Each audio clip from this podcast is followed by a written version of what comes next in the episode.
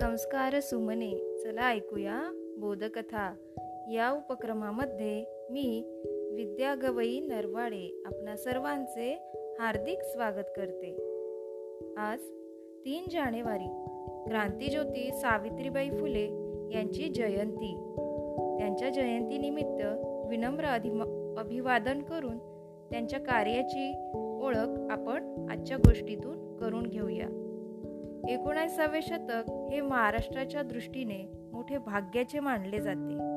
या शतकात नवविचारांचा प्रसार आणि प्रचार करून त्यांना समाजात रुजविणारे अनेक पुरुष आणि स्त्रिया होऊन गेल्या. अर्थात ह्या नवीन विचारांना जनमाणसाने तसेच धर्म मार्तंडांनी विरोध करण्याचा प्रयत्न केला. परंतु कोणत्याही अडथळ्यांना न जुमानता ह्या महापुरुषांनी आणि स्त्रियांनी आपले ध्येय साध्य केले. अशामध्ये महात्मा ज्योतिबा फुले आणि सावित्रीबाई फुले यांची नावे आघाडीवर राहतील यात मुळीच शंका नाही.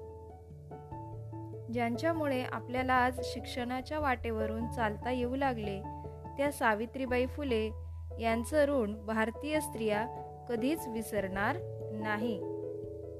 क्रांतीज्योती सावित्रीबाई फुले यांच्या शैक्षणिक कार्याची आपण ओळख करून घेऊया. आज मुलींच्या खेडोपाडी शाळा आहेत. मुलांच्या बरोबरीने मुली शिक्षण घेत आहेत. आज समान हक्काचा काळ आला आहे. आज भारताचे पंतप्रधान पद तसेच मंत्रीपदेही स्त्रीला मिळू लागली आहेत. आज प्रत्येक कार्यात सर्वत्र स्त्रिया आघाडीवर आहेत. आजच्या आपल्या स्त्री वर्गाच्या पाठीशी सावित्रीबाई फुले यांचीच पुण्यही आहे आणि हे त्यांच्याच परिश्रमाचे फळ आहे.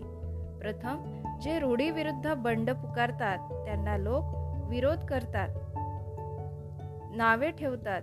मात्र ते कार्य निग्रहाने जर तसेच पुढे चालू राहिले तर मात्र समाजाला कालांतराने आपली चूक नक्कीच कळून येते. स्त्री शिक्षणाचा पाया घालताना सावित्रीबाईंना किती त्रास झाला असेल याची कल्पना आपल्याला येणार नाही. त्या काळात शाळा काढणे मुळीच सोपे नव्हते आणि ती टिकवणे हे तर फार अवघड होते. मुलींना शाळेत पाठवणे म्हणजे त्यांना वाईट वळण लावणे अशी त्यावेळी सामाजिक समजूत होती. मुलींनी शाळेत जाऊन शिक्षण घेणे हे सनातनी लोकांना धर्माच्या विरुद्ध वाटत होते.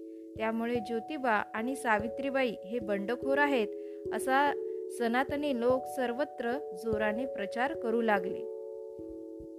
शाळा चालवायला शिक्षिका हवी पण ती कुठून मिळणार हा प्रश्न होता. परंतु ज्योतिबांनी अडचणीतून मार्ग काढला. त्यांनी आपली पत्नी सावित्रीबाई यांना शिक्षण दिलेले होते. त्या शिक्षिका आणि शाळेच्या मुख्याध्यापिका ही दोन्हीही कामे करू लागल्या. सावित्रीबाईंना शिक्षणाची आवड असूनही शिक्षण मिळाले नव्हते परंतु विवाहानंतर ज्योतिबांनी त्यांना शिकवले. शिक्षणाच्या बाबतीत पती हाच त्यांचा गुरु होता. सासर आणि माहेर या दोन्ही ठिकाणचे सुसंस्कृत आणि मोकळे वातावरण यांचा परिणाम त्यांच्या मनोविकासावर आणि जीवनावर झालेला होता. सावित्रीबाईंना मूल नव्हते तरी सुद्धा मुलांशी कसे वागायचे हे त्यांना चांगले अवगत होते. सावित्रीबाई मुलांशी अगदी गोड वागत त्यांच्यावर प्रेम करीत त्यांना माया लावीत त्यांचा सर्वांगीण विकास व्हावा यासाठी धडपडत. एखादी विद्यार्थिनी शाळेत आली नाही तर त्यांना चैनच पडत नसे. सावित्रीबाई स्वतः त्या विद्यार्थिनीच्या घरी जाऊन तिला भेटत.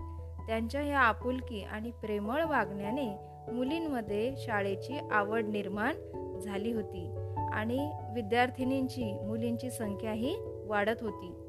त्यांच्या शाळेची वाढ होऊ लागली तसे तसे सनातनी लोक अधिक भडकले. सावित्रीबाई शाळेत जाताना रस्त्यावर माणसे मुद्दाम उभी राहत आणि त्यांची टिंगलटवाळी करीत. त्यांना त्रास देत अपमान करीत. तरी या अपमानकारक परिस्थितीमध्येही त्यांनी आपले कार्य मोठ्या नेटाने सुरूच ठेवले.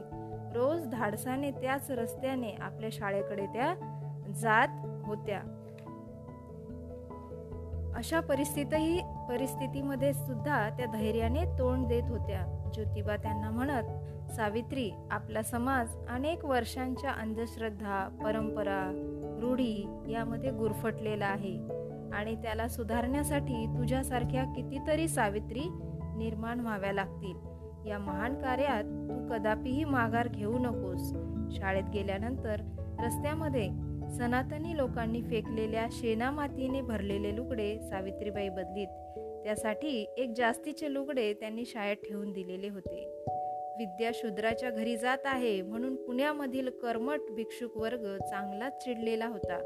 अशा या भयंकर विरोधात सुद्धा सावित्रीबाईंनी आपले धैर्य जरासुद्धा ढळू दिले नाही. आपल्या समाजाकडून होणारा भयंकर त्रास अपमान निर्भत्सना या माऊलीने आपल्या ध्येयपूर्तीसाठी मोठ्या निष्ठेने सहन केली. किती हे मनोधैर्य आणि कितीही ध्येयनिष्ठा. कितीही आपल्या पतीच्या कार्यात पत्नीची साथ. अशी स्त्री युगायुगात होणे नाही हेच खरे. अशा या माऊलीला क्रांतीज्योतीला विनम्र अभिवादन. धन्यवाद. घरी रहा सुरक्षित रहा.